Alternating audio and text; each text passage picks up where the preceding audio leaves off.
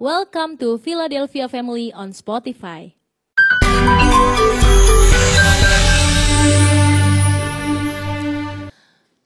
Salam sejahtera dalam kasih Tuhan Yesus Kristus. Shalom. Kita bersyukur untuk hari ini. Mari boleh salaman kiri kanan katakan engkau pasti diberkati Tuhan hari ini. Haleluya. Mari kita akan membaca firman Tuhan di dalam Injil Lukas pasal yang pertama. Injil Lukas pasal yang pertama kita akan membaca ayat yang ke-26 sampai dengan ayat yang ke-38.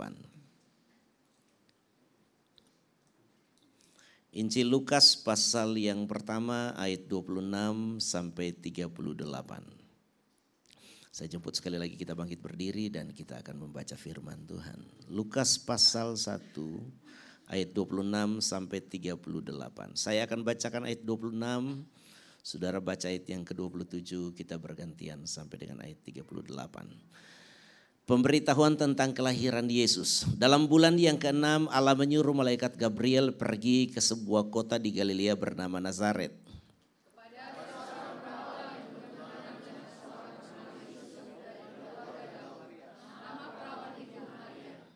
Ketika malaikat itu masuk ke rumah Maria, ia berkata, "Salam, hai engkau yang dikaruniai, Tuhan menyertai engkau."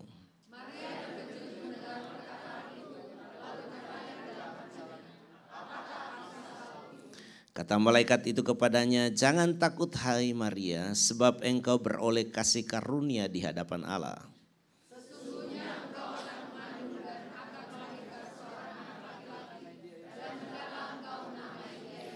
Ia akan menjadi besar dan akan disebut anak Allah yang maha tinggi dan Tuhan Allah akan mengaruniakan kepadanya tahta Daud bapa leluhurnya.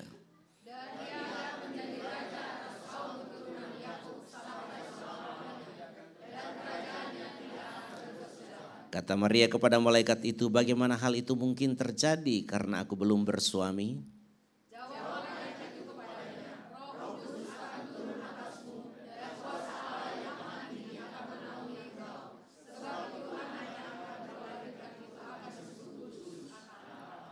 Dan sesungguhnya Elizabeth sanakmu itu, ia pun sedang mengandung seorang anak laki-laki pada hari tuanya. Dan inilah bulan yang keenam bagi dia yang disebut mandul itu. Sama-sama kita baca, kata Maria, sesungguhnya aku ini adalah hamba Tuhan. Jadilah padaku menurut perkataanmu itu, lalu malaikat itu meninggalkan dia. Puji Tuhan, dipersilakan duduk Bapak Ibu Saudara. Hari ini saya rindu untuk menyampaikan uh, sebuah firman Tuhan berdasarkan kisah Natal dengan tema panggilan hamba. Panggilan hamba. Bapak Ibu Saudara yang terkasih, perayaan Natal uh, merupakan sebuah perayaan yang luar biasa saudara-saudara karena penuh dengan keajaiban. Kisah Natal adalah kisah keajaiban dan yang mengalami keajaiban itu salah satunya adalah para hamba Tuhan. Katakan amin. Kalau kita berbicara hamba Tuhan, saudara-saudara itu tidak berbicara sekelompok orang Kristen, bukan. Bukan status organisasi, bukan. Kalau kita berbicara hamba Tuhan, itu semua yang ditebus oleh darah Kristus adalah hamba-hamba Tuhan. Katakan amin. Jadi kalau kita berbicara hamba Tuhan maka semua anak Tuhan itu juga adalah hamba Tuhan. Semua tubuh Kristus itu juga adalah hamba Tuhan. Kita semua adalah hamba Tuhan. Dan kalau saudara-saudara pelajari akan uh, kisah yang barusan kita baca, maka saudaraku, perayaan Natal itu punya hubungan yang sangat erat sekali, dekat sekali dengan kehambaan. Karena yang mengandung Yesus Kristus sampai Yesus Kristus dilahirkan sebagai manusia itu adalah seorang hamba Tuhan. Saya akan membagikan kepada saudara-saudara prinsip uh, seorang hamba Tuhan. Dan saya mau katakan begini, jika saudara-saudara menjadi hamba Tuhan, seperti yang dikatakan oleh Maria di dalam ayat yang ke-38, sesungguhnya aku ini adalah hamba Tuhan maka saudara akan mengalami hal-hal yang hebat dalam hidup saudara. Mari kita secara cepat kita akan belajar firman Tuhan hari ini. Yang pertama, Seorang hamba Tuhan itu adalah pribadi yang memperjuangkan rencana Tuhan melalui hidupnya. Katakan amin. Jadi satu pribadi saudara-saudara yang memperjuangkan rencana Tuhan melalui hidupnya, dia adalah seorang hamba Tuhan. Seorang hamba Tuhan itu fokusnya itu pada rencana Tuannya. Jadi seorang hamba itu mentalitasnya adalah hidupnya didedikasikan untuk tujuan-tujuan dari tuannya. Itu hamba. Tidak ada hamba yang ketika bangun pagi dan dia tanya rencana saya apa hari ini. Tidak ada saudara. Apa tujuan-tujuan saya hari ini? Tidak. Seorang hamba akan bertanya apa yang diinginkan tuanku hari ini untuk saya kerjakan. Itu hamba. Dan saya berharap semua kita menjadi hamba-hamba Tuhan. Kita bangun pagi dengan sikap seorang hamba Tuhan. Hari ini engkau ingin saya melakukan apa? Jika tidak saudara-saudara, engkau bukan hamba Tuhan. Engkau hamba dirimu sendiri mungkin. Atau engkau hamba orang lain. Atau engkau hamba dosa. Dan hamba-hamba yang lain. Tetapi seorang hamba Tuhan fokusnya adalah menjalankan tujuan, rencana, dari Tuannya. Katakan amin. Dan karena saudara dan saya hamba Tuhan, maka tujuan Tuhan sekali lagi itu harus menjadi prioritas utama di dalam kehidupan kita. Dan saya mau katakan kepada saudara-saudara, seorang yang fokus kepada rencana-rencana Tuhan. Seorang yang fokus pada pekerjaan Tuhan, maka orang itu akan dapat kehormatan di mata Tuhan. Ada sebuah ayat dalam Amsal pasal 22 ayat 29.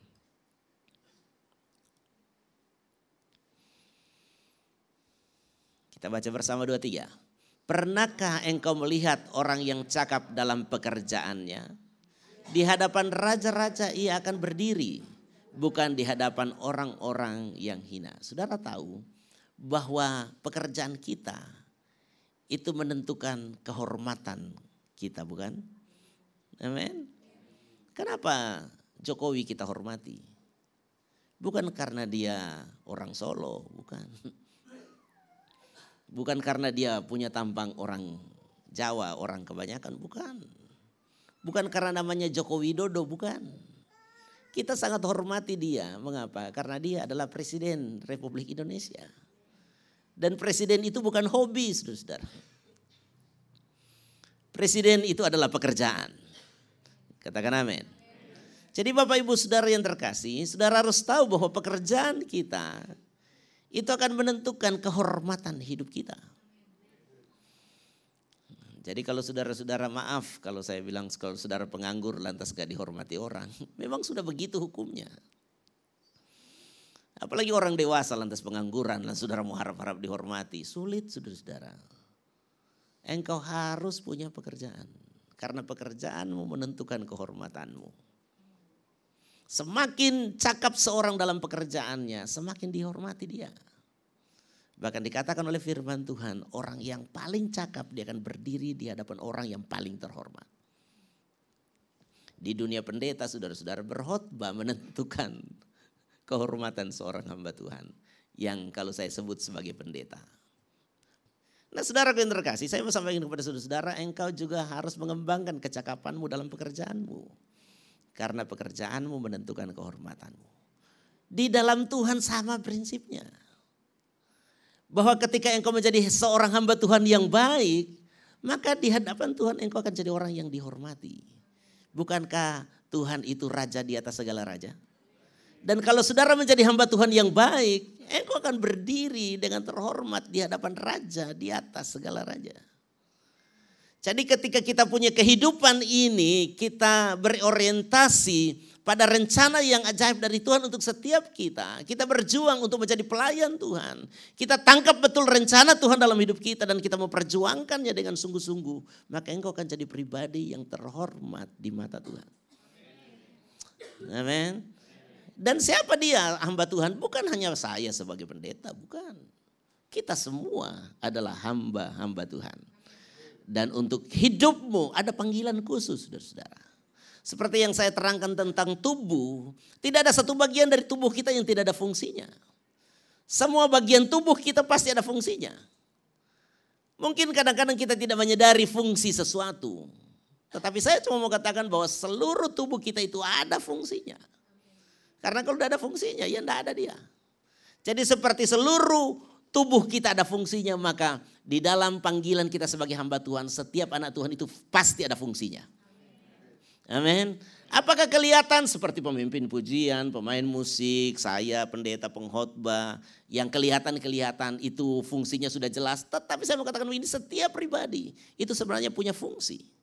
Tuhan punya panggilan untukmu dan Tuhan mau engkau berfungsi di sana. Dan semakin engkau berdaya guna bagi pekerjaan Tuhan, maka semakin engkau dihormati oleh kerajaan sorga. Amin.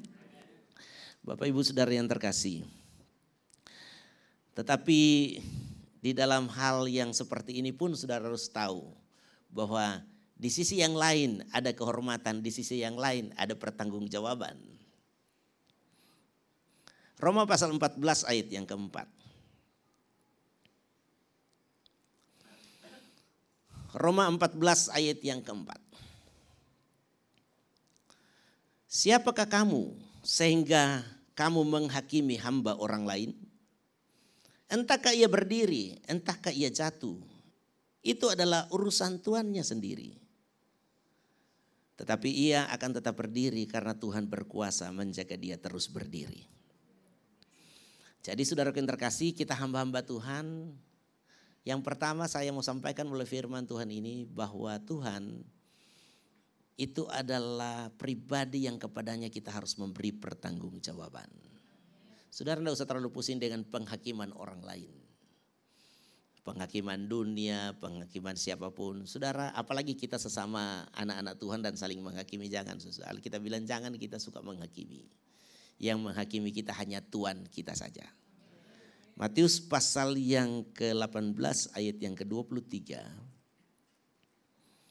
Sebab hal kerajaan sorga seumpama seorang raja yang hendak mengadakan perhitungan dengan hamba hambanya. Ini adalah judul dari sebuah perumpamaan saudara-saudara. Tetapi ini prinsipnya bahwa di dalam kerajaan sorga semua hamba Tuhan itu harus mempertanggungjawabkan panggilannya. Katakan amin. Jadi Bapak Ibu Saudara kita adalah hamba Tuhan. Dan kalau kita cakap sebagai seorang hamba maka kita akan dapat kehormatan. Tetapi kalau tidak Tuhan menghitung kelalaian kita. Ketidakbertanggungjawaban kita. Dan saudara yang terkasih, kita akan ditemukan hamba yang baik atau hamba yang jahat. Saya sungguh berharap semua kita menjadi hamba yang baik. Katakan amin. Jadi Bapak Ibu Saudara, mulai hari ini mari menjadi anak Tuhan. Jangan sekedar menjadi anak manja, saudara. Karena kita tahu bahwa panggilan kita bukan hanya anak Tuhan. Panggilan kita juga adalah hamba Tuhan. Bekerjalah untuk tujuan Tuhan. Mungkin ada di antara saudara yang bingung, saya mau kerja apa ya? Saya mau sampaikan kepada saudara-saudara apa saja. Kalau saudara punya bakat musik, ya asalah bakat musikmu dan layanilah Tuhan. Kalau saudara punya bakat senyum, ya sambutlah tamu. Kan paling gampang nyambut tamu kalau punya bakat senyum. Kalau tidak bakat senyum jangan nyambut tamu. Nanti pada orang mau datang bubar lagi. Waduh serem nih yang di depan pintu. Jadi yang jago senyum berdiri depan. Saudara-saudara yang Tepuk tangannya bagus, kencang, ya tepuk tangan lah. Saudara-saudara itu juga pekerjaan. Coba saudara bayangkan ibadah kita lantas tidak ada yang tepuk tangan. Ya sepi.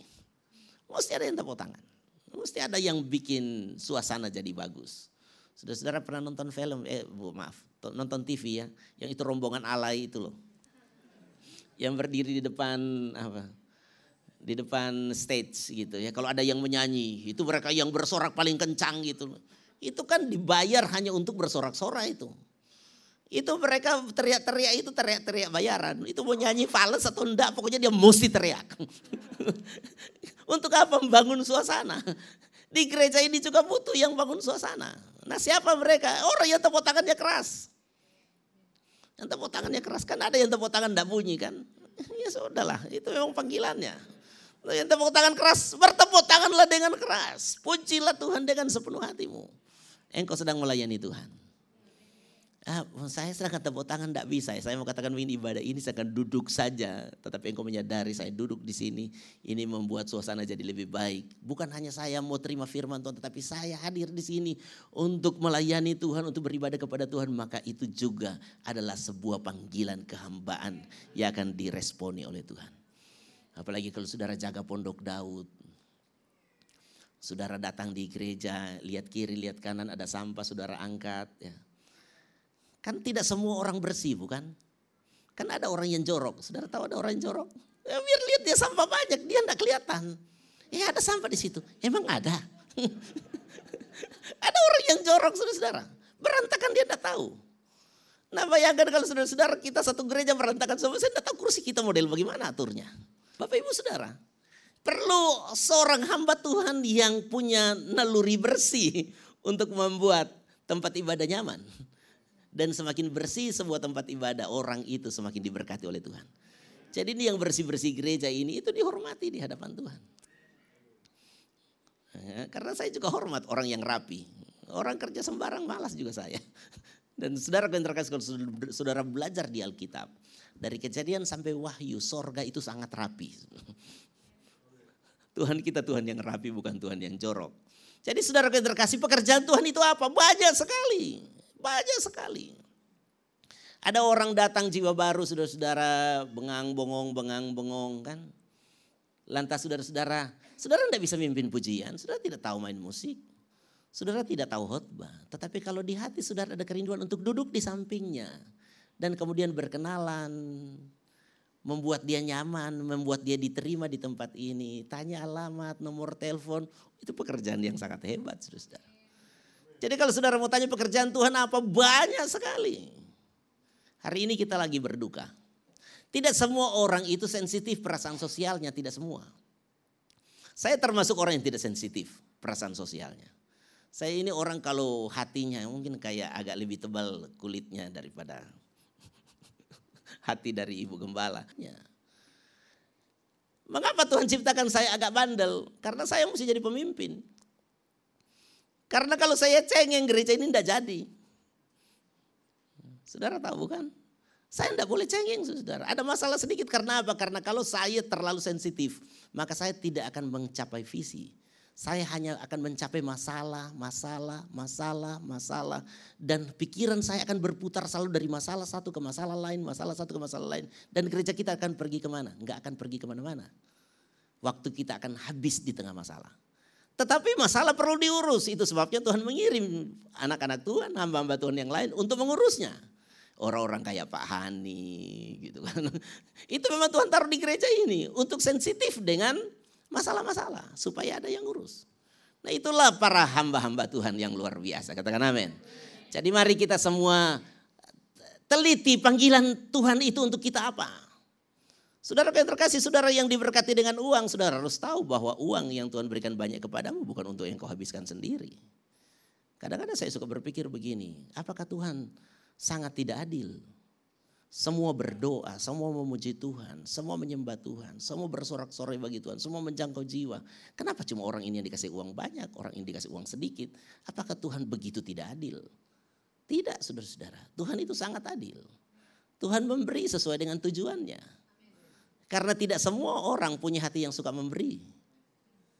Tidak semua orang. Jujur banyak yang rada pelit. Rada pelit. Bukan pelit, enggak. Jangan jadi pelit. Kalau kerja di pelit enggak diberkati saudara. Tetapi agak pelit. Ada orang yang boros banget.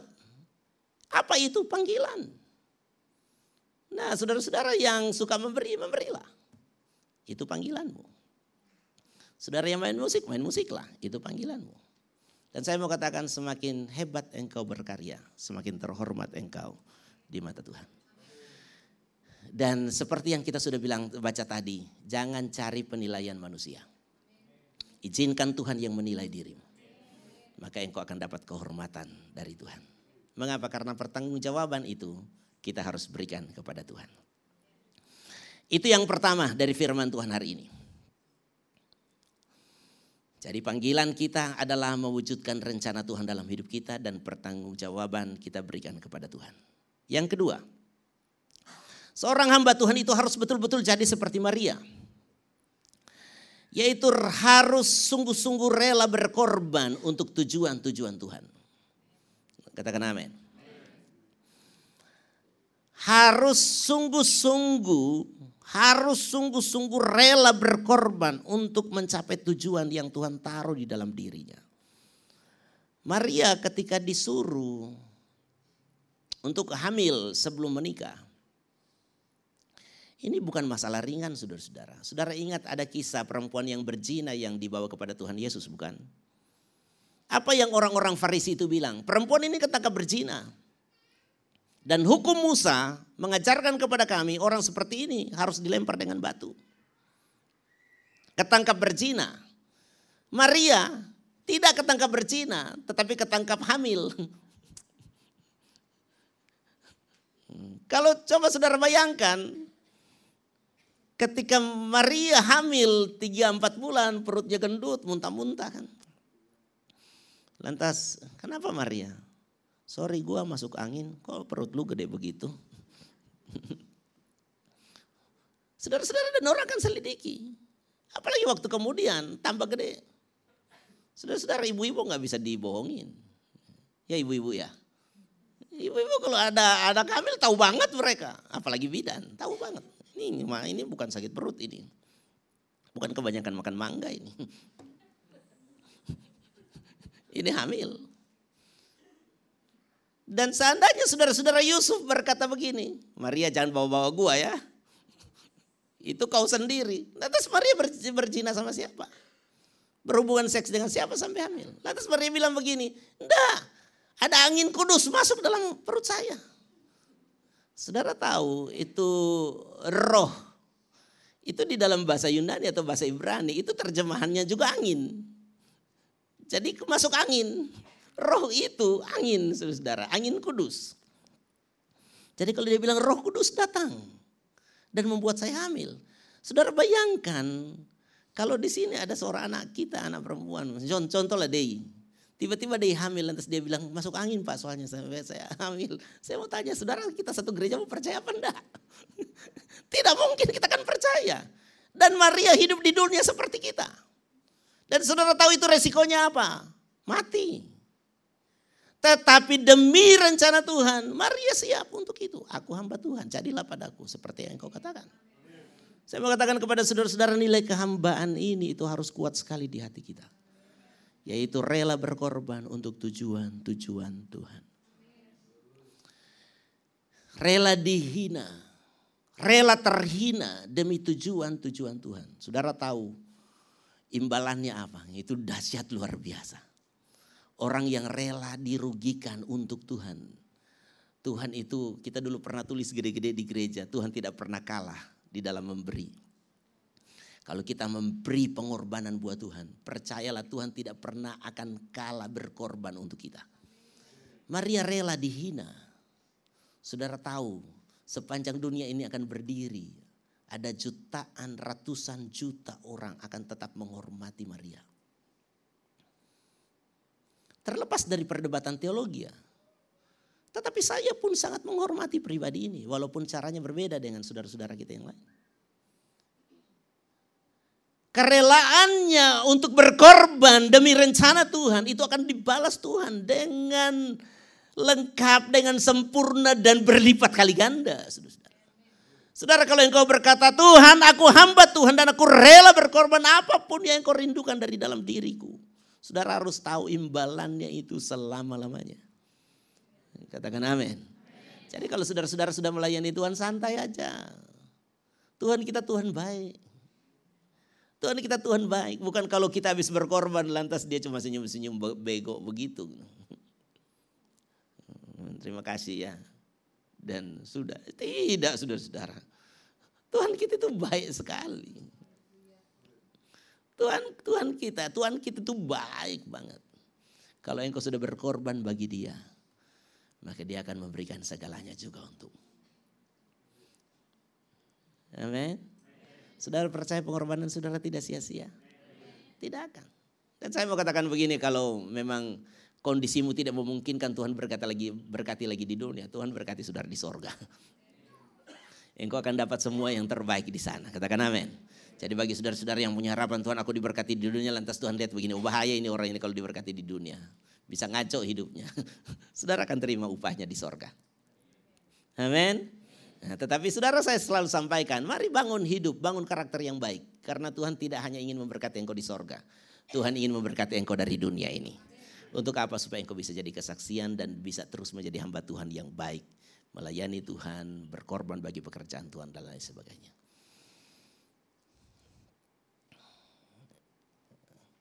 Saya, jadi bagi saudara yang sudah berkorban dan belum diberkati, jangan tawar hati. Katakan amin. Jangan tawar hati. Maju terus di dalam Tuhan. Terus berjuang di dalam Tuhan. Terus berkorban. Karena satu waktu engkau akan menerima kehormatannya. Sama dengan Maria. Maria waktu hamil, oh menderita saudara-saudara. Alkitab berkata bahwa sejak dia hamil dalam pernikahan dengan Yusuf. Selama sembilan bulan mungkin mereka tidak ada hubungan suami istri. Di balik kekudusan dari keluarga ini, tetapi dalam hubungan suami istri pasti ada sesuatu. Saya tidak tahu Yusuf bersikap seperti apa, tetapi saya yakin Yusuf orang yang baik juga karena malaikat juga datang kepadanya. Tetapi pernikahan mereka sebelum Yesus lahir itu kayak tidak normal. Tetapi saya mau katakan bahwa semua pengorbanan di dalam Tuhan itu tidak sia-sia. Semua yang hilang akan diganti Tuhan berlipat kali ganda.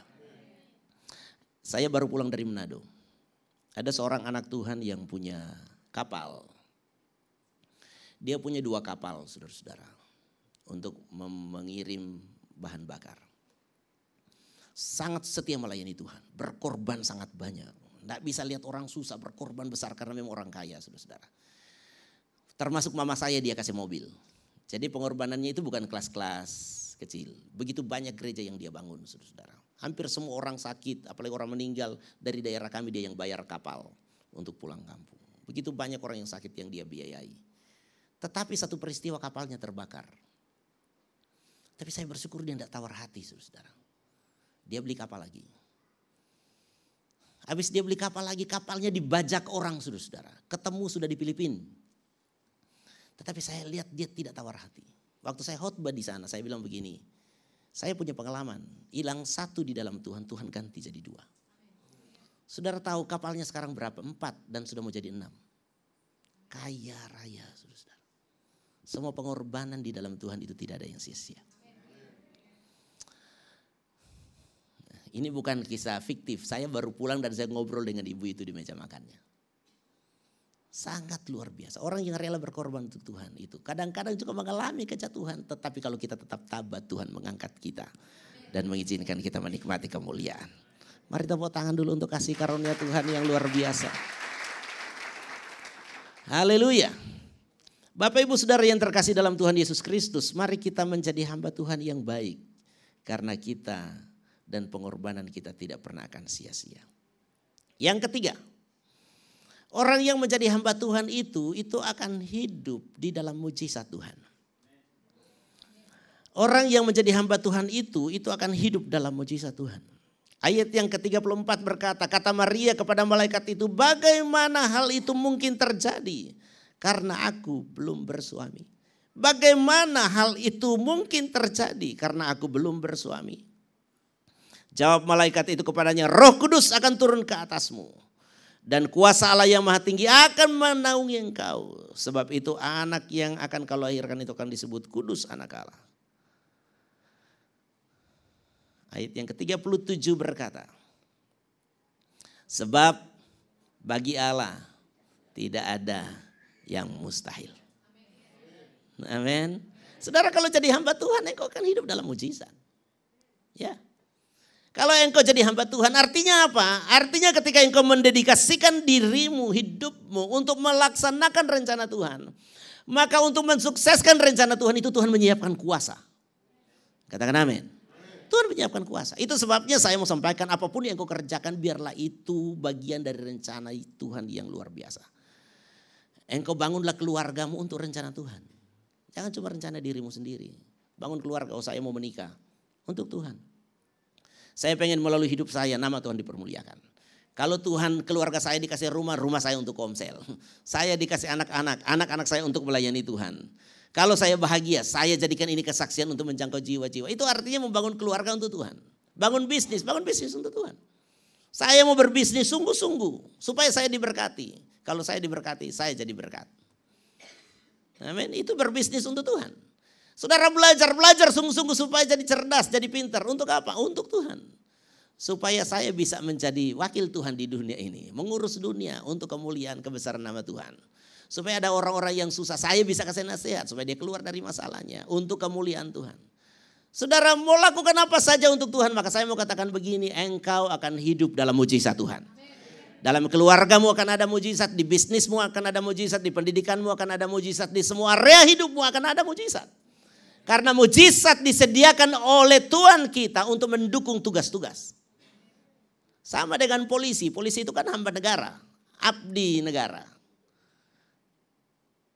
Negara kasih apa sama dia? Kewibawaan. Melalui apa? Seragam. Kita kan tahu polisi dari seragamnya. Saudara lagi bawa kendaraan, lantas ada orang pakai baju polisi. Saudara usah tanya, kau lahir di mana, tanggal berapa, umur berapa, namamu siapa. Kemudian kalau saudara senang dengan dia, oh kita satu kampung jadi saya mau dengar sama engkau. Enggak kamu dengan itu. Kalau kita lihat dia pakai seragam itu berarti wibawa negara ada di dalam diri orang itu. Kalau dia suruh berhenti, berhenti Jo. Karena kalau tidak berhenti, eh kau melawan negara. Amin. Kita hamba Tuhan, saudara harus tahu prinsipnya sama dengan itu. Di dalam diri kita sebagai hamba Tuhan itu ada kuasa Tuhan. Kalau kita angkat tangan, sorga angkat tangan. Kalau kita suruh belok kiri, sorga suruh belok kiri. Kalau kita berhenti, kita berhenti. Itu Alkitab tulis. Apa yang kamu ikat di dunia terikat di sorga. Apa yang kamu lepaskan di dunia terlepas di sorga. Itulah mujizat. Amin. Jadi Bapak Ibu Saudara ketika kita berjalan dalam tujuan Tuhan. Maka sorga itu ada bersama dengan kita. Itu sebabnya Tuhan berkata kepada Maria. Kalau engkau hamba Tuhan. Bagi Tuhan tidak ada perkara yang mustahil dan itu akan terjadi dalam hidupmu. Jadi walaupun tidak berhubungan seks, dia tetap bisa punya anak. Saudara kalau saudara rindu jadi berkat, engkau akan diberkati dengan jalan-jalan yang ajaib. Saya pernah dengar sebuah kisah saudara-saudara. Ada seorang anak Tuhan yang ikut sebuah seminar. Dan kemudian dia nangkap tentang visi Tuhan dalam hidupnya. Dia seorang karyawan, tetapi kemudian dia berpikir begini, kalau saya tetap jadi karyawan, saya tidak bisa menjadi berkat besar. Karena saya sangat terbatas dengan gaji saya. Dan saudara tahu apa yang dia kerjakan? Dia nekat berhenti kerja. Untuk bangun usaha pedang tidak ada modal. Tetapi karena hatinya tulus saudara-saudara, dia ketemu dengan orang Singapura. Dan orang Singapura itu memodali dia untuk berbisnis pertambangan. Dan beberapa tahun kemudian dia ngirim 30 orang pendeta ke Israel, 30 orang pendeta ke Israel. Saudara tahu itu berapa? Hampir satu M setiap kali jalan. Hampir satu M setiap kali jalan dari orang yang tidak punya apa-apa. Mengapa hal-hal seperti ini bisa terjadi? Mengapa? Karena bagi hamba Tuhan hal-hal yang tidak mungkin bisa jadi mungkin. Saya tahu kisah ini karena ada seorang hamba Tuhan yang akan diajak pergi ke Israel dan saya tanya siapa yang sponsor. Kemudian dia cerita kisah orang ini. Saya tidak kenal juga orang itu. Tetapi kisah garis besar kisahnya seperti itu saudara-saudara. Orang yang mau melaksanakan tujuan-tujuan Tuhan maka kuasa Tuhan ada di pihaknya. Jadi kalau saudara-saudara, lantas saudara membuka toko, lantas saudara cuma mau memperkaya diri sendiri, engkau mesti berjuang sungguh-sungguh. Mengapa? Karena engkau kerja sendiri, serius. Saya mau sampaikan kepada para pengusaha, berusahalah untuk pekerjaan Tuhan maka Tuhan punya kepentingan dengan usahamu. Kalau engkau cuma mau, oh saya mau usaha supaya bisa jalan-jalan ke Amerika, ke Eropa, nyekolahin anak saya, semua saya. Ya sudah, banting tulang aja. mau berdoa juga Tuhan bilang begini, ah kau cuma pakai sendiri, ya sudah urusan kau sendirilah. Tetapi bagi seorang pengusaha yang punya hati hamba Tuhan, saya mau bangun usaha, saya pengen dapat untung banyak supaya perpuluhan saya naik, pengorbanan saya naik, saya mau sponsor ini, saya mau sponsor ini. Saya mau katakan Tuhan akan bersama dengan engkau. Dan pintu-pintu yang tertutup akan dibukakan Tuhan bagimu.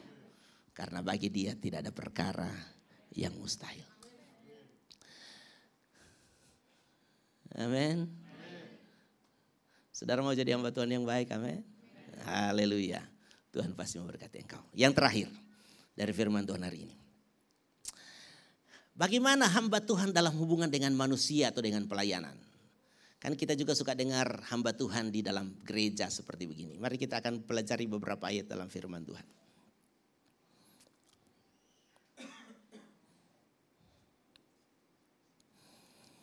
Satu Korintus 7 ayat yang ke-23.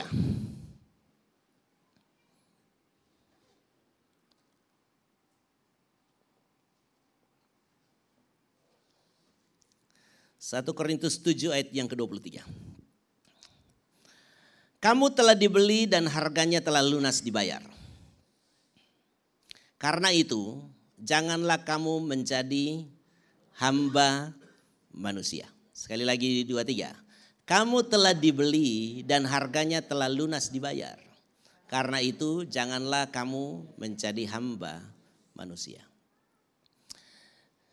Jadi saya berharap ini anak-anak Tuhan ini jangan punya mental mentalitas hamba sama manusia. Amin. Karena engkau milik Tuhan. Jangan menjadi hamba manusia. Kalau begitu kita nggak boleh melayani orang dong. Tidak, saudara. Mari kita baca ayat yang lain. 1 Korintus 9 ayat 19. Ini semua Paulus yang tulis. Jadi konsep pikirnya pasti utuh. 1 Korintus 9 ayat 19. Sungguh pun aku bebas terhadap semua orang. Aku menjadikan diriku hamba dari semua orang. Supaya aku boleh memenangkan sebanyak mungkin orang. Jadi kita itu menjadi hamba melayani orang itu bukan karena kita hamba orang itu. Tetapi kita menghambakan diri untuk melayani orang. Untuk apa? Bukan untuk menjilat-jilat dia dan memberkati kita, bukan. Seperti saya melayani gereja, saya harus punya hati hamba melayani saudara-saudara. Harus siapkan diri untuk melayani saudara. Bagaimanapun kondisi pelayanannya, saya harus siap untuk melayani saudara. Seperti yang saya ceritakan tadi 15 tahun awal pelayanan di gereja ini. Tidak ada perhitungan sama sekali. Tidak ada perhitungan sama sekali. Betul-betul hanya melayani saja. Sekali lagi ya, ini bukan masalah 2-3 bulan. Belasan tahun saya melayani. Tidak ada perhitungan apa-apa. Saya tidak pernah lihat ada orang kaya, orang miskin, orang berada, orang apa, pangkat tinggi, pangkat rendah. Karena apa? Memang semua saya tidak terima. Malah di awal-awal pelayanan saya bilang sama Ibu Gembala, persembahan semuanya kita tidak boleh terima. Jadi itu mungkin sampai tahun 2000 belasan itu. Karena saya baru putuskan untuk terima persembahan di 2000 belasan karena Tuhan mengajarkan saya tentang prinsip ini. Kita harus menjadi orang-orang yang yang rela melayani sebagai seorang hamba. Yang kita tidak ingin dapat keuntungan dari orang itu karena kita tahu kita hamba Tuhan. Karena apa? Karena semua sudah lunas terbayar. Saya berharap semua pelayan-pelayan Tuhan di sini semua punya mental hamba. Rela melayani dengan segenap hati. Dengan kerendahan hati. Ada ayat lagi yang lain. 2 Korintus pasal yang keempat ayat yang kelima. Sebab bukan diri kami yang kami beritakan, tetapi Yesus Kristus sebagai Tuhan. Dan diri kami sebagai hambamu karena kehendak Yesus. Jadi Bapak Ibu Saudara kita ini kan kalau bilang hamba Tuhan kan berarti bukan cuma saya. Yang setuju katakan amin. Semua anak Tuhan adalah hamba Tuhan. Mengapa? Karena engkau semua sudah lunas dibayar oleh Tuhan ya. Jadi kita semua hamba Tuhan. Jadi saudara harus melayani seseorang itu bukan karena orang itu. Jadi saya misalnya melayani saudara itu bukan karena saudara. Saya melayani saudara karena Tuhan. Katakan amin. Jadi saya berharap saudara-saudara ketika melayani semua yang kau harus lakukan karena Tuhan. Engkau mungkin ketika melayani kayak direndah-rendahkan orang saudara-saudara, enggak masalah. Tetapi engkau bukan rela direndah-rendahkan karena orang, bukan. Tuhan bilang engkau sudah ditebus dengan darah yang mahal. Itu sebabnya jangan menghambakan diri kepada manusia. Tetapi ketika kita dalam wujud pelayanan kita seperti hamba orang, tidak masalah, tetapi hati kita harus tahu ini saya lakukan karena Tuhan. maka engkau akan kuat di dalam melayani. Amin. Engkau akan kuat dalam melayani. Mengapa? Karena hatimu, motivasimu bersih. Saudara-saudara, kalau engkau jadi hamba orang, engkau akan akan akan mengukur orang itu dia tidak bagus sama saya, dia ngecewakan saya, ah, dia juga respon tidak bagus. Saudara gampang sekali patah hati. Ujung-ujungnya saudara ngambek. Tetapi kalau engkau jadi hamba Tuhan, maka engkau akan rela melayani dengan sepenuh hati. Saya lihat Pak Robi suka ngelayani Caca itu ya. Masih jadi hamba Tuhan bukan hamba Caca, bukan. Hamba Tuhan. Bahkan saya mau katakan begini, kalau prinsip hamba Tuhan ini sampai masuk di keluarga itu hebat sekali. Saya melayani suami saya karena Tuhan. Itu pasti maksimal dah. Mengapa? Karena setiap dia bikin kopi, ini saya bikin kopi karena Tuhan. Mengapa? Karena kalau keluarga saya berantakan Tuhan juga ikut malu. Jadi saya pengen keluarga saya bahagia supaya Tuhan dipermuliakan. Yang bapak-bapak cari uang banyak-banyak supaya istrinya senyum-senyum. Karena kalau suami istri senyum-senyum maka dia pasti bahagia. Dan kalau dia bahagia nama Tuhan dipermuliakan. Saudara rela jadi hamba Tuhan, pengorbananmu tidak akan ada yang sia-sia. Sekali lagi saya katakan, pengorbananmu tidak akan sia-sia. Engkau akan jadi berkat bagi banyak orang seperti Maria. Dan pada akhirnya dirimu sendiri pun akan sangat, sangat, sangat diberkati. Saya kira kalau di sini ada yang hidup bersama dengan Maria 2000 tahun yang lalu. Dan saudara tahu pada akhir kisahnya Maria akan jadi seperti itu. Lantas hari itu ada ada siapa yang pengen jadi seperti Maria? Saya kira hampir semua perempuan akan angkat tangan. Kecuali oma-oma. Tapi mungkin semua akan angkat tangan karena dasar. Saudara, itu orang-orang di Nazaret itu ada yang saudara kenal selain Maria? Maria punya teman cari kutu dulu gitu. Saudara tahu? Yang teman dia main gundu, saudara kenal? Teman TK-nya Maria? Saudara tahu? Atau waktu dia main masak-masakan? Kayak anak-anak suka bilang ya kecil hobi masak, gede nggak bisa masak. Teman Maria masak-masak daun itu saudara tahu? Tidak ada yang kita tahu. Yang kita tahu perempuan di, di Nazaret yang hidup 2000 tahun lalu itu cuma satu orang. Maria. Mengapa? Karena dia menjadi hamba Tuhan. Saudara mau namamu kekal tercatat di sorga, jadilah hamba Tuhan. Engkau akan dapat kehormatan selama-lamanya. Mari semua bagi berdiri. Haleluya. Saya rindu kita nyanyikan pujian melayani, melayani lebih sungguh.